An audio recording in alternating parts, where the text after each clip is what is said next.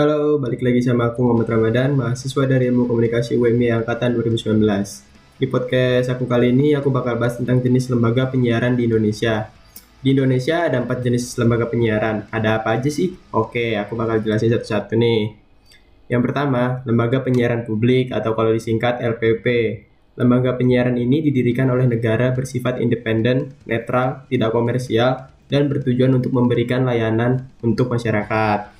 LPP ini terdiri dari RRI, TVRI, dan LPP lokal yang didirikan di provinsi, kabupaten, atau kota. Umumnya, siaran ini bisa diterima secara tidak berlangganan free to air melalui sistem terestrial. Dan siaran LPP ini menjangkau seluruh wilayah negara Republik Indonesia secara berjaringan dengan stasiun-stasiun penyiaran lokalnya. Oke, lanjut yang kedua ya. Yang kedua, lembaga penyiaran swasta atau yang biasa disingkat LPS.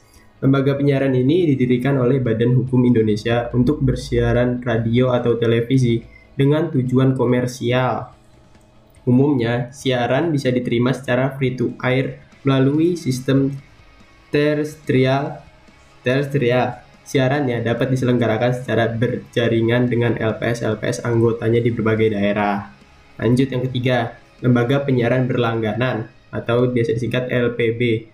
Lembaga penyiaran ini didirikan oleh Badan Hukum Indonesia untuk menyelenggarakan jasa penyiaran berlangganan dengan tujuan komersial.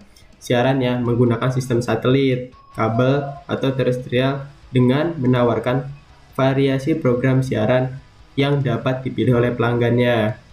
Dan yang terakhir yaitu yang keempat, lembaga penyiaran komunitas atau biasa disingkat LPK. Lembaga penyiaran yang didirikan oleh komunitas tertentu bersifat independen, tidak komersial, dan bertujuan untuk memberikan layanan untuk komunitasnya. Umumnya, siaran ini bisa diterima secara free to air melalui sistem terestrial dengan jangkauan wilayah siaran yang terbatas. Oke, itu tadi pembahasan tentang jenis lembaga penyiaran yang ada di Indonesia. Makasih banget buat teman-teman yang udah dengerin podcast aku, dengerin terus podcastku ya. Thanks guys, see you.